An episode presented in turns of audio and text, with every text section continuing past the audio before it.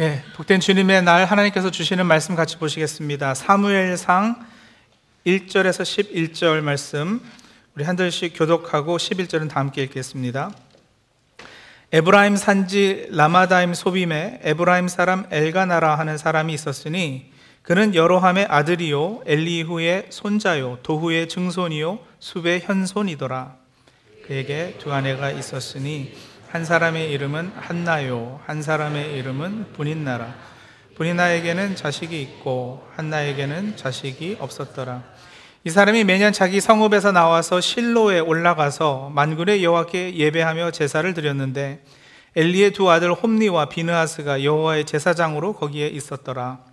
엘가나가 제사를 드리는 날에는 제물의 분깃을 그의 아내 분인나와 그의 모든 자녀에게 주고 한나에게는 갑절을 주니 이는 그를 사랑함이라. 그러나 여호와께서 그에게 임신하지 못하게 하시니 여호와께서 그에게 임신하지 못하게 하심으로 그의 적수인 분인나가 그를 심히 격분하게 하여 괴롭게 하더라. 매년 한나가 여호와의 집에 올라갈 때마다 남편이 그같이 하매 분인나가 그를 격분시키므로 그가 울고 먹지 아니하니 그의 남편 엘가나가 그에게 이르되 한나여 어찌하여 울며 어찌하여 먹지 아니하며 어찌하여 그대의 마음이 슬프냐? 내가 그대에게 열 아들보다 낫지 아니하냐 아니라. 그들이 실로에서 먹고 마신 후에 한나가 일어나니 그때 제사장 엘리는 여호와의 전 문설주 곁 의자에 앉아 있었더라. 한나가 마음이 괴로워서 여호와께 기도하고 통곡하며 같이 읽습니다. 서원하여 이르되 만군의 여호와여 만일 주의 여종의 고통을 돌보시고 나를 기억하사 주의 여종을 잊지 아니하시고 주의 여종에게 아들을 주시면 내가 그의 평생에 그를 여호와께 드리고 삭도를 그의 머리에 대지 아니하겠나이다. 아멘. 우리가 만약 누구랑 주먹질하고 싸우다 얻어맞으면 뭐 적어도 멍이 든다든지 피가 나든지 해서 상처받고 아프다는 어떤 육체적인 증거가 눈에 보입니다. 그런데 말로 받는 상처는 애매한 것이 분명 상처는 상처인데 눈으로는 보이지 않는다는 거죠.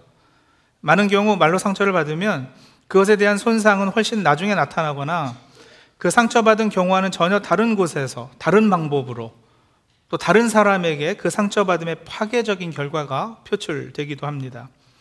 예를 들어서 어려서부터 부모에게 언어 폭력을 당한 그래서 비난을 주로 듣고 자란 아이들은 인격과 성품에 심한 상처가 있습니다. 근데 본인은 그게 상처인지 어디에 데미지가 났는지 진작 잘 알지 못합니다. 그리고 그런 데미지 난 인격은 본인도 모르는 사이에 대를 물리거나 또 다른 사람에게 상처를 주게 되는 악순환을 되풀이하는 겁니다. gaslighting이라는 표현 요즘 자주 들리던데 들어보셨죠? 정신적 학대를 일컫는 심리학 용어라는데 Gaslight라는 1938년작 스릴러 연극에서 그 이름이 유래됐다고 합니다. 이 연극에서 남편이 일부러 집안의 가스등을 어둡게 만들고서는 아내가 집안이 어둡다고 하면 무슨 말이냐고 하나도 어둡지 않다고 당신 눈이 좀 이상한 거 아니냐고 하면서 아내 탓을 합니다. 나중에는 어둡지도 않은데 어둡다고 한다면서 아내를 정신병자로까지 몰아가죠. 그런 일이 거듭되다 보면 아내는 자신의 현실 인지 능력을 의심하고 판단력이 흐려져서 결국에는 남편에게 절대 의존하게 되는 겁니다. 그렇게 남편이 아내를 철저히 심리적으로 지배하고 조종하는 이 상황, 이게 이제 게스라이팅이라 하는 건데, 일종의 세뇌하는 겁니다. 주로 비난, 비방, 조롱하는 말을 통해 피해자의 자존감을 무너뜨려서 자기 통제 능력을 상실하게 하는 겁니다. 어디에 보니까 게슬라이트 예시로 이런 것들이 있어요. 이런 표현이 계속해서 이제 상대방에게 되풀이 된단 말입니다. 이런 거요. 솔직히 내가 아니면 누가 너를 감당해? 이게 다 네가 잘못해서 일어난 일들이야. 네가 평소에 그런 식으로 행동하니까 무시를 당하는 거야. 나를 사랑하면서 이 정도도 참지 못해? 내가 너한테 얼마나 잘해줬는데 이 정도도 못해줘? 너를 너무 사랑해서 그러는 거야. 어, 너랑은 무슨 말도 못하겠다. 살 좀 빼라. 다 너 생각해서 잘 되라고 하는 말이야. 이 예시를 잘 따져보면 가해자는 주로 자기 중심적이죠. 상당히 자기 중심적이죠. 내가 아니면 누가 너를. 나를 사랑하면서 이 정도도 못 참아? 다 내가 너를 아끼고 사랑해서 하는 말이야. 내가 너한테 얼마나 잘해줬는데.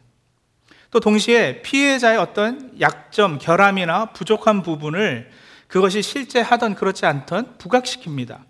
다 네가 잘못해서 네가 그런 식으로 행동하니까 무시당하는 거야.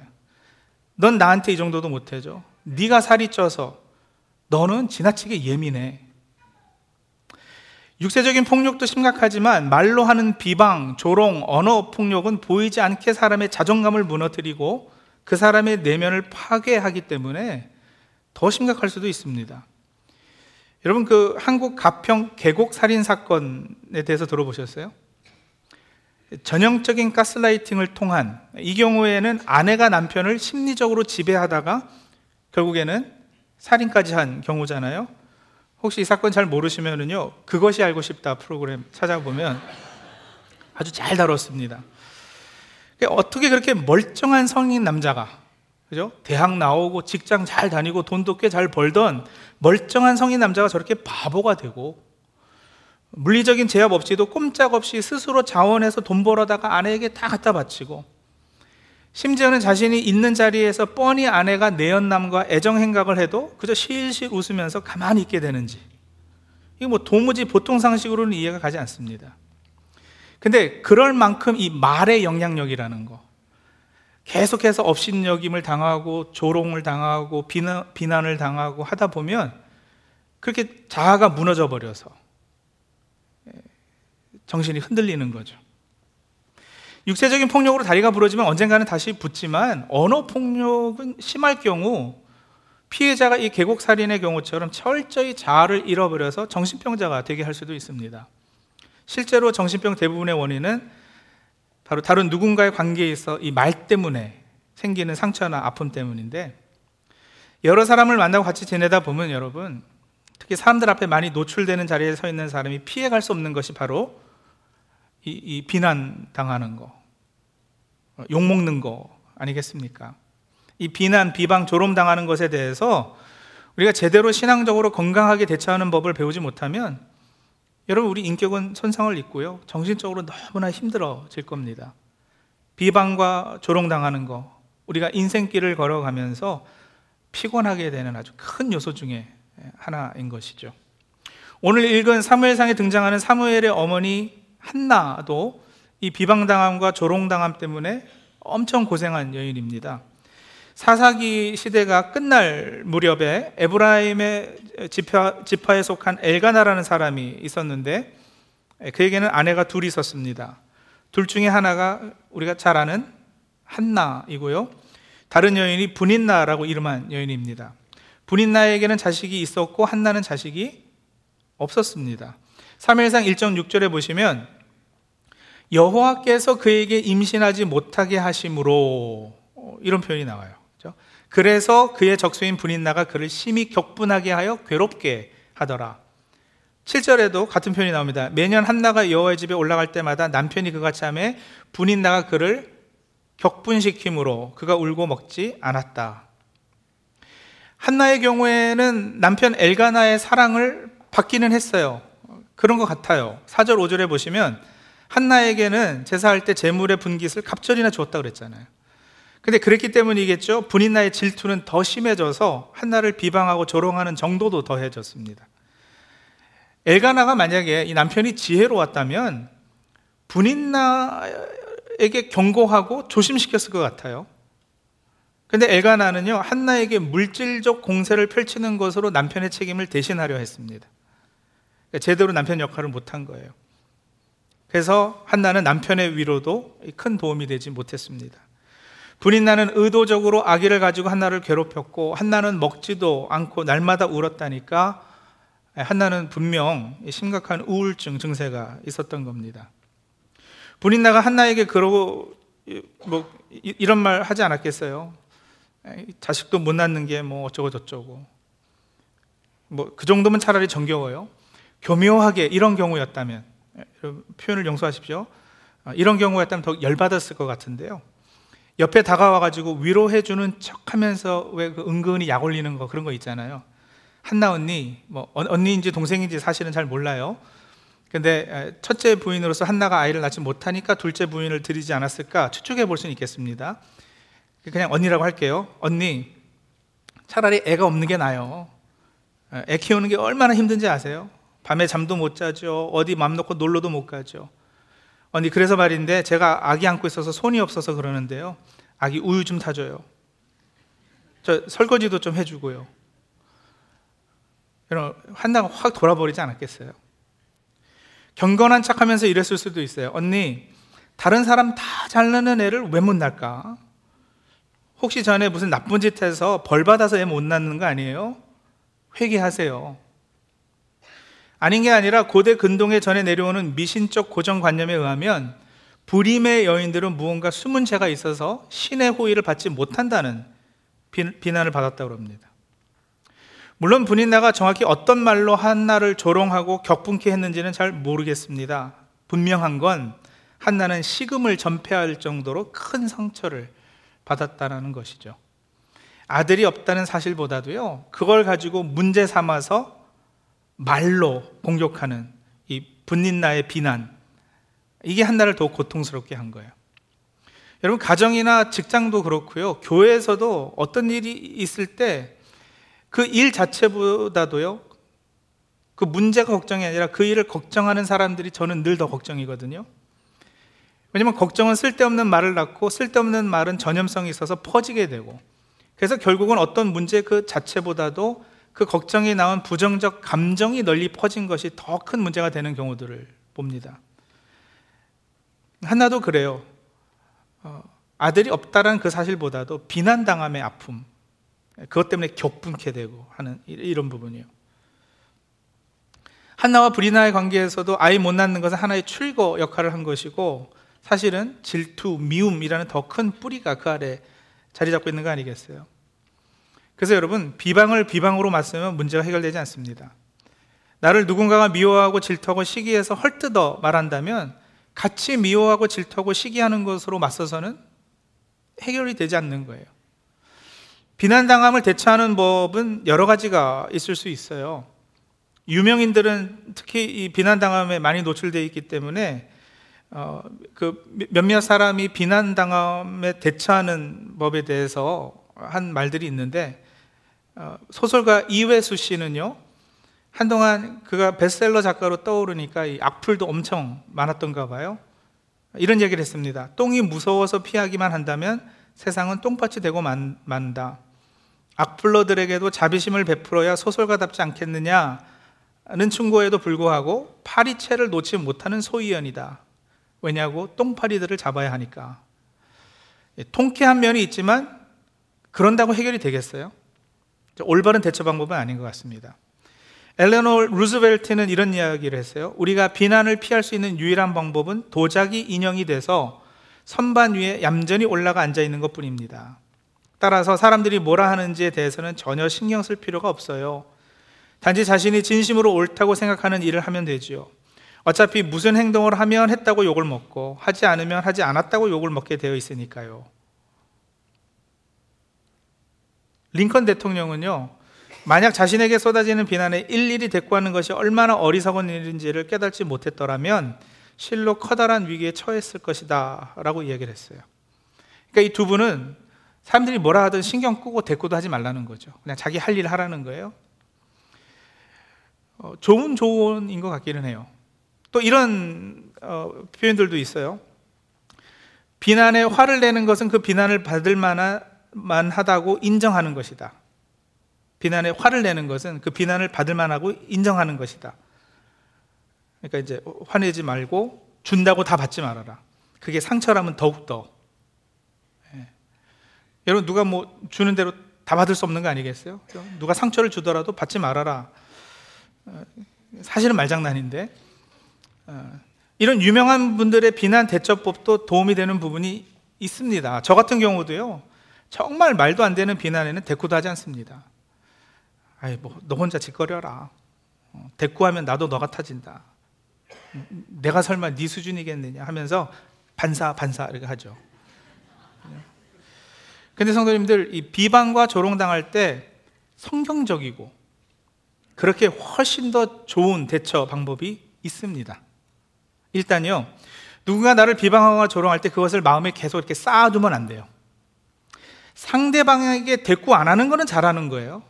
근데 대꾸하지 않고 이 혼자 계속 쌓아두면 그 상처는 계속 곪고 나중에는 엉뚱한 데서 터지고 더 큰 문제를 만들 거예요. 왜, 여러분 그런 적 없으세요? 그 앞에서는 아무 말 못하고 집에 와서 밤새도록 끙끙 앓았던 적? 아, 그때 시원하게 욕이라도 한마디 해주는 건데. 그때 그 앞에서는 내가 왜 조리 있게 말하지 못했을까? 막 해줘야지 됐었던 말을 막 밤새도록 되풀이하고. 그러다가는요, 종로에서 뺨 맞고 한강에서 눈 흘긴다는 식으로 그 사람에게는 대꾸도 못했는데 다른 데서 터지잖아요. 아내에게 화를 낸다든지, 아이들한테 소리를 지른다든지. 그래서 여러분, 결국은 쏟아내야지 돼요. 끄집어내야 합니다. 나 혼자 가지고 있으면 안 돼요. 누군가와는 이야기를 하고 마음에 있는 것을 털어놓아야 합니다. 그래서 상담받는 것이 유익하고 도움이 되는 부분이 있어요. 우리 한국 사람들은 어디 정신과 상담받는다, 뭐 상담사랑 상담하고 있어요 이러면은 어, 그것에 대한 약간 이렇게 터부 같은 게 있잖아요. 어, 저 사람 정신병자인가 봐, 막 이러고요. 아니요, 그냥 정, 정, 건강 검진 받는 것처럼 그냥 몇 년에 한 번씩 그냥 가서도 한번 상담 받고 하는 것도 어, 도움이 돼요. 네. 그 상담받는 거 가지고 누가 뭐라고 그러고 그러지 않았으면 좋겠어요. 우리 문화가. 근데 여러분 정말 믿을 사람이면 그래도 이제 괜찮죠 상담사 같이. 근데 그렇지 않은 다른 누군가 에게 이야기하면 이 말은 또 왜곡이 돼서 또 다르게 퍼져 나갈 수도 있고 잘못하면 나를 비난한 사람에 대해서 내가 뒷담화한 사람이 되기도 하고 그것도 어려워요 사실은요 자, 그래서 어떻게 할까? 어떻게 하는 것이 비방과 조롱당할 때 옳은 성경적 대처 방법일까? 예, 한나의 경우에서 우리가 도움을 얻습니다 하나님께 쏟아내는 거예요 사무엘상 1장 10절을 보세요 한나가 마음이 괴로워서 여호와께 기도하고 통곡하며 15절에 내려가 보시면은요 같이 읽지 않았지만 제사장 엘리가 한나가 기도하는 것을 보고 술에 취한 걸로 착각할 정도로 그래서 포도주를 끊으라 그러잖아요. 그 정도로 기도에 몰두했단 말이에요. 거기 한나가 답하잖아요. 그렇지 않습니다. 여호와 앞에 내 심정을 통한 것뿐입니다. 불이나의 비방과 조롱으로 인해 마음이 괴롭고 슬펐어요. 밥도 넘어가지 않아요. 남편의 위로도 도움이 되지 않아요. 그런데도 한나가 견딜 수 있었던 것은 성전에 가서 하나님께 기도할 수 있었기 때문입니다. 하나님께는 울며 부르짖어서 자신의 원통함과 아픔을 다 쏟아내고 심정을 토로할 수 있었기 때문이에요. 시편 읽어보세요. 다윗이 억울할 때마다 하나님 저 왼수들 죽여주세요. 별의별 욕도 다, 다 하거든요. 근데 그러다가는 마음이 풀린다고요. 엎드려 기도함으로써 한나는 마음의 평안을 얻고 문제 해결을 봅니다. 18절, 1장 18절이요. 한번 볼까요? 이르되 당신의 여종이 당신께 은혜 입기를 원하나이다 하고 가서 먹고 얼굴에 다시는 근심빛이 없더라. 엘리 제사장이 하나님께 내가 기도하여 구한 것을 허락하기를 원한다고 축복은 해줬어요. 근데 여러분 그 축복 자체가 기도의 응답은 아니잖아요.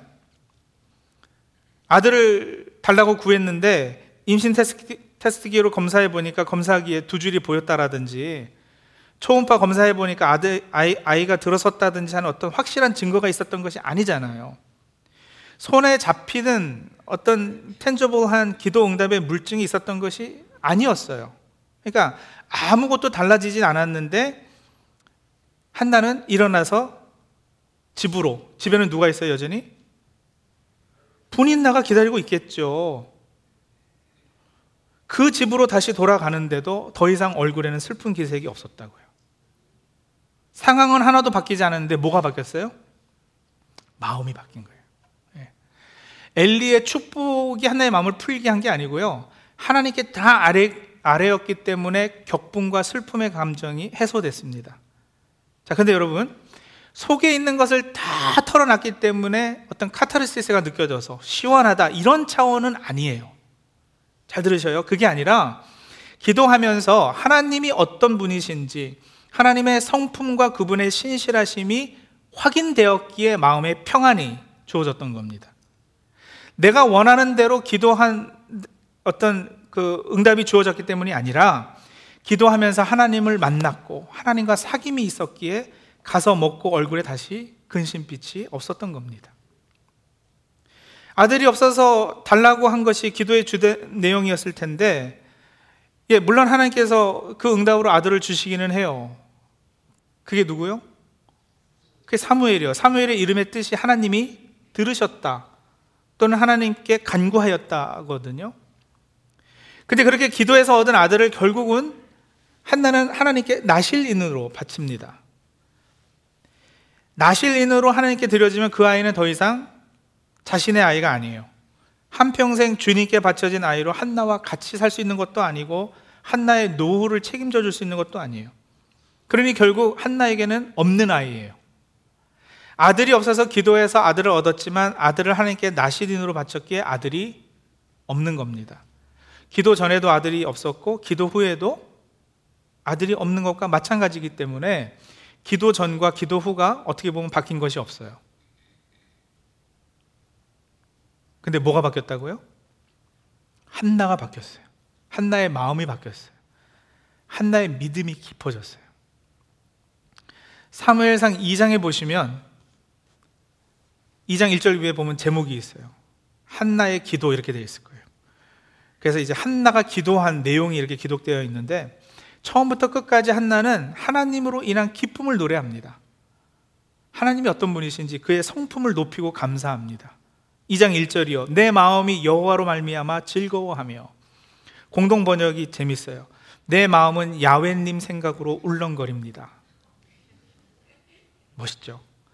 이제 아들이 생겨서 내 뿔이 높아졌다, 얼굴을 들 수, 있게 되었다라고 표현하지 않아요. 그런 말이 없어요. 이어지는 1절에 보면 뭐라 그러냐면 내 뿔이 어떻게 해요? 여호와로 말미암아 높아졌으며 2절이요 여호와 같이 거룩하신 이가 없으시다고. 2절 후반부요 우리 하나님 같은 반석도 없다고요. 3절에 여호와는 지식의 하나님이시라 행동을 달아보신다고 하고요. 5절에 전에 임신하지 못하던 자는 일곱을 낳았고 많은 자녀를 둔 자는 세약하도다라면서 하나님의 공평하심을 찬양합니다. 6절에 여호와는 죽이기도 하시고 살리기도 하신다고. 7절 가난하게도 하시고 부하게도 하시고 낮추시기도 하고 높으시기도 하는 분이라고 이렇게 하나님의 주권을 인정하고 높여드려요. 이렇게 2장에 기록된 한나의 기도를 살펴보면 한나가 자기 자신의 개인의 고통과 문제에 이렇게 갇혀 있다가요. 이 하나님 앞에 나와서 쏟아내고 통곡하고 기도하는 과정을 통해서 점점 하나님이 어떤 분이신지 그리고 그분이 어떻게 일하시는지 그러다요 특히 그 시대에 한나가 살고 있던 시대에 자기 민족을 바라보는 의식의 눈이 열리는 것을 볼 수 있어요. 그래서 기도 마지막 부분인 10절에 이르면은요. 여호와께서 땅 끝까지 심판을 내리신다고 자기 왕에게 힘을 주시며 자기의 기름 부음을 받은 자의 뿔을 높이시리로다 이렇게 고백하고 기도를 마치거든요. 여러분 기도가 깊어지지 않았어요? 기도의 내용이 범위가 넓어지지 않았어요? 자신에게 행한 일에 대해서 감사로 시작해서요. 땅 끝까지 이를 심판에 대해서도 말을 하고 앞으로 세우실 이스라엘의 왕에 대해서 기도하는 여인이 된 거예요. 여러분 이스라엘의 첫째 왕이 누구예요? 사울이죠. 사울 왕이 먼저예요? 한나가 먼저예요? 한나가 한참 먼저잖아요. 한나가 사무엘 낳고 사무엘이 사울을 발탁해서 기름 부으니까 왕으로.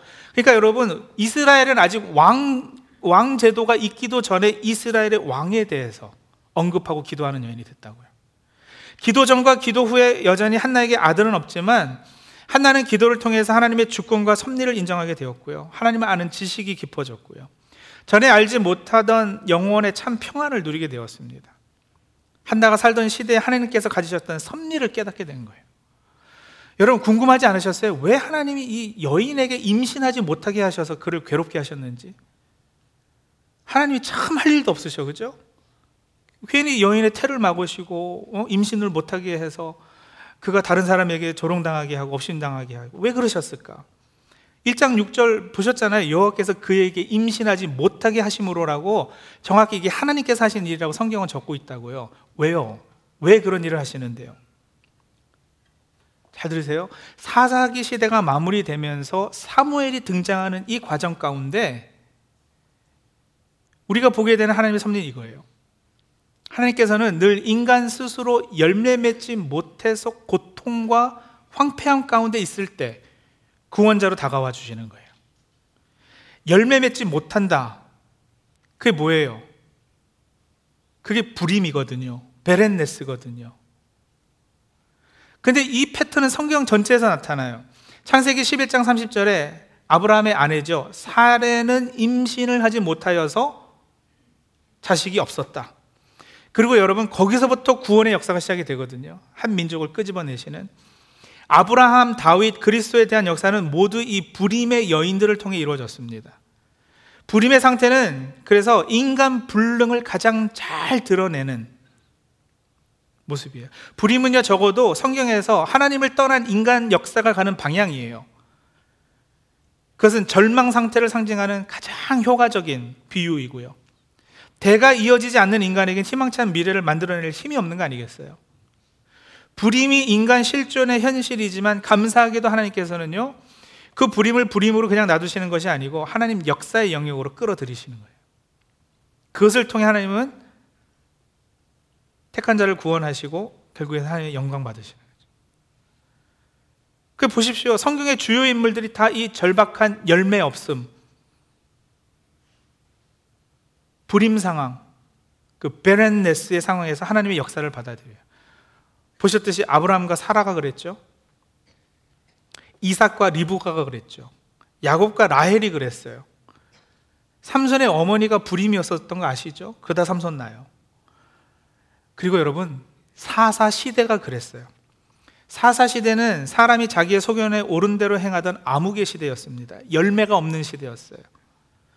즉 이스라엘이 그때 불임의 상태였다라는 거예요. 그리고 그때 하나님께서 새 역사를 잉태케 하시는 거 아니겠습니까? 그 메시지를 한나의 불임과 사무엘의 탄생 이야기에 담았어요.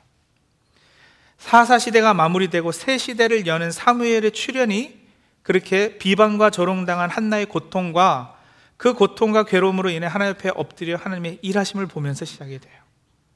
사무엘상 1장과 2장 그래서 단순히 한 여인, 그 개인이나 집안 문제를 하고 있는 것이 아니고요. 그 당시 그 시대, 하나님께서 이스라엘에게 어떻게 일하시는가에 관해 증언하고 있는 거예요. 여러분, 성경에서 이 부름의 주제는 참 중요한데요. 거기서 끝나는 것도 아니에요. 이스라엘이 출애굽해서 어디에 가요? 광야요. 40년 동안요. 광야가 어떤 곳이에요?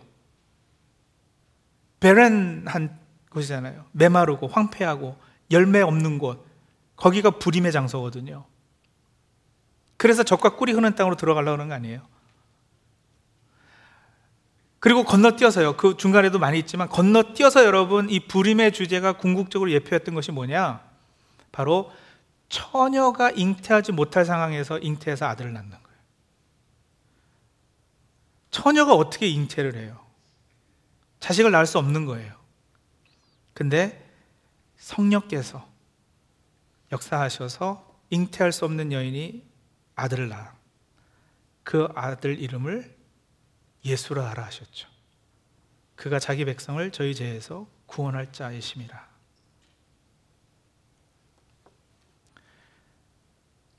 연결이 되세요? 그러니까 여러분 꼭 기억하십시오.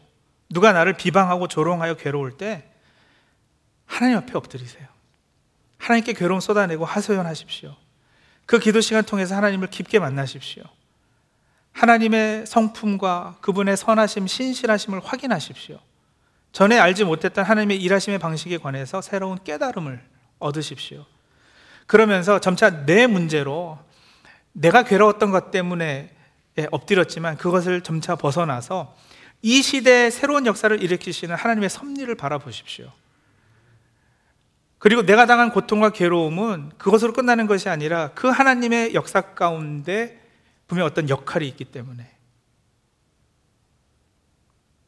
주의 자녀가 소명과 사명, 시대에 대한 하나님의 관점을 가지게 되는 일은 늘 그렇게 하찮아 보이는 내 개인의 문제로 시작을 해요. 늘 그렇습니다. 그러니 나를 비방하고 조롱하는 이도 여러분, 이제 그 관점에서 보면은 그렇게 미워할 이유도 없어요. 그가 나를 격분케 함으로 내가 이 시대에 한나로 세워지기 때문에 나에게서 사무엘이 탄생할 것이기 때문에 그러니 나를 욕하는 그 사람에게도 이제 감사하십시오. 어, 할수 있게 돼요. 음. 나에게 욕하는 사람에게 복수는 그렇게 하는 거예요. 나에게 쏟아지는 비방과 조롱은 여러분 그렇게 털어내시는 거예요.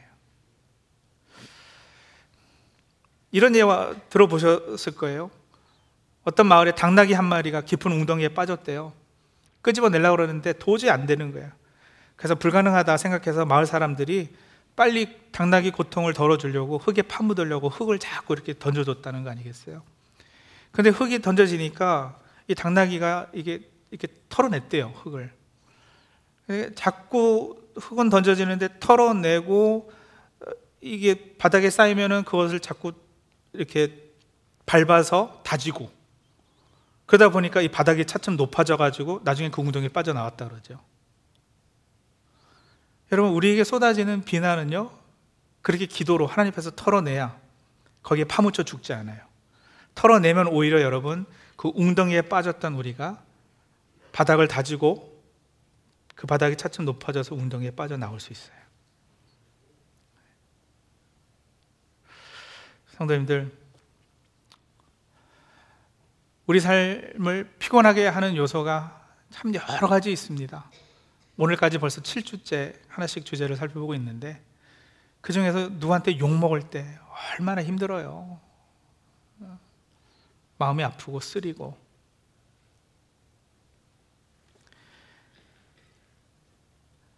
오늘 그것에 대처하는 성경적인 방법을 배우셨습니다.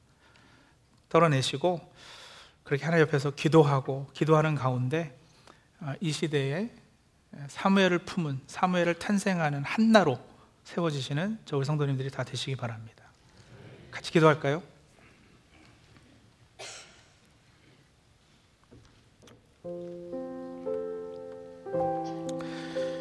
성도 우리가 살면서 누구에게 욕 먹지 않고 살 수는 없어요. 그런 사람 없습니다.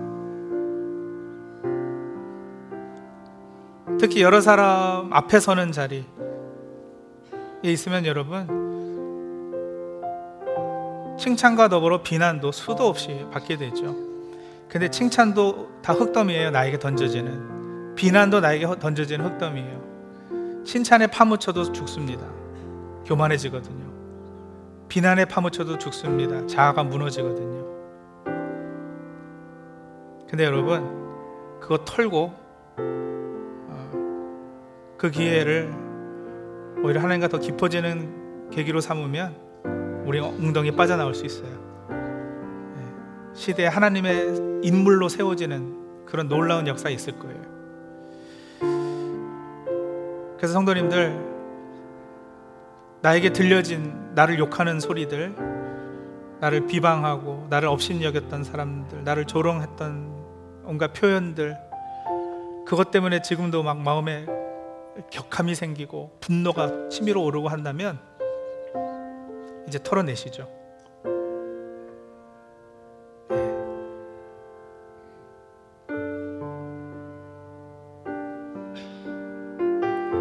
언제 한번 시간 충분히 가지고 하나님 앞에 다 한번 쏟아내시죠. 네, 그러겠다고 한번 하나님 앞에 작정하는 시간 갖도록 하고요. 내 삶의 분인나가 누군지 이제 그 사람을 한번 축복해 줘 보세요. 미워만 하지 마시고요. 미워하면 결국 그 미움의 감정 때문에 나만 죽어요.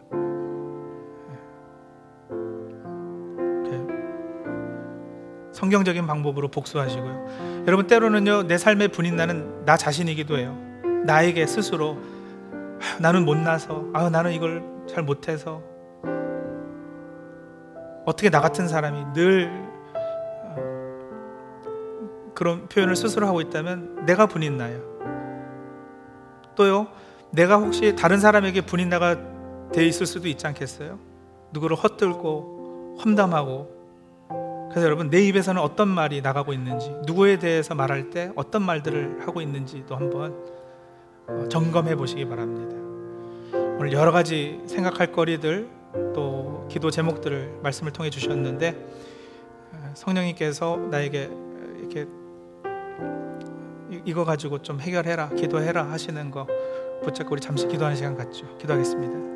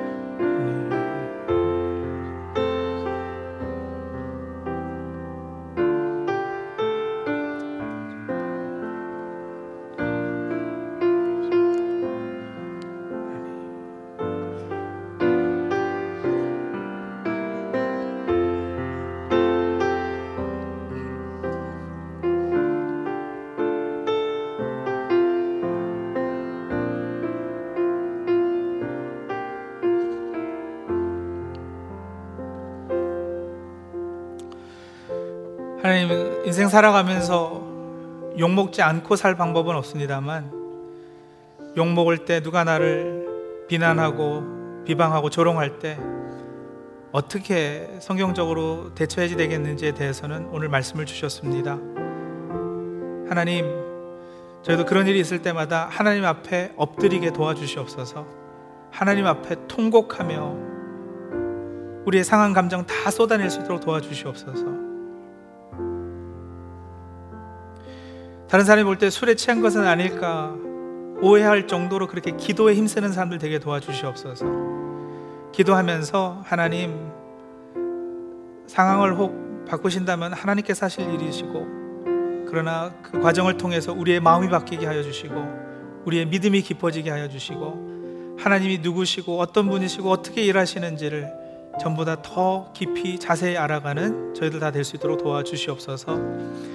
그렇게 하나님 우리가 하나님의 사람으로 세워지며 이 시대에 우리가 그런 고통받고 어려운 일 당하며 살아가는 하나님의 섭리가 무엇이고 그 안에 담긴 하나님의 뜻이 무엇인지를 발견해내는 저희들 다 될 수 있도록 도와주시옵소서. 이 시대의 한나로 아버지 하나님 사무엘을 잉태하고 낳게 하는 그런 우리들 다 될 수 있도록 도와주시옵소서. 예수님의 이름으로 감사하며 기도합니다. 아멘.